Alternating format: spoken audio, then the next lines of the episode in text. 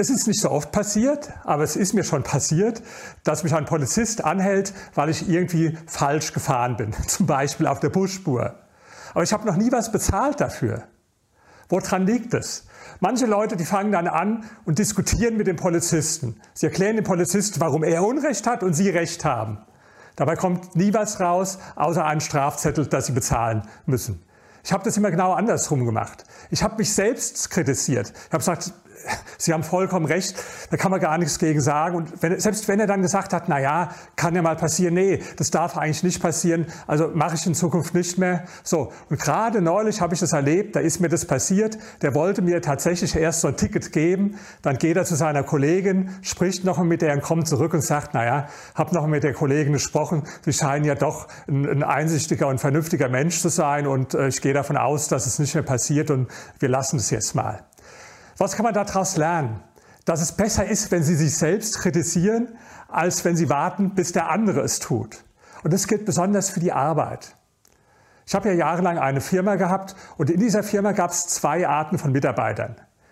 An den einen erinnere ich mich noch, das war schrecklich. Der hat nie selbst Schuld gehabt an irgendwas, ja? sondern das waren immer die anderen. Wenn was schiefgelaufen ist, waren es die Kunden oder waren die Kollegen. Er selbst, er war nie schuld an etwas.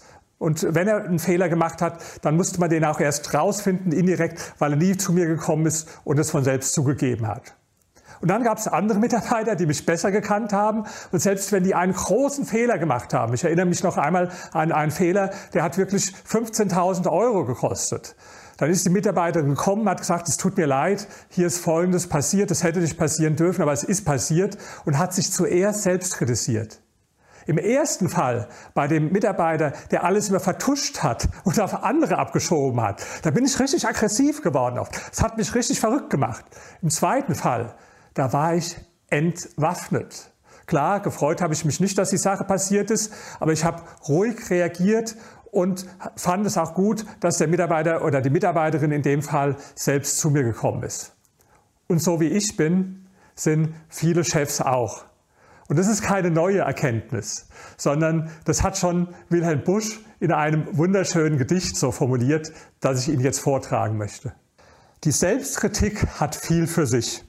Gesetzt den Fall, ich tadle mich, so habe ich erstens den Gewinn, dass ich so hübsch bescheiden bin. Zum Zweiten denken sich die Leute, der Mann ist lauter Redlichkeit. Auch schnapp ich drittens diesen Bissen vorweg den anderen Kritiküssen. Und viertens hoffe ich außerdem auf Widerspruch, der mir genehm. So kommt es dann zuletzt heraus, dass ich ein ganz famoses Haus.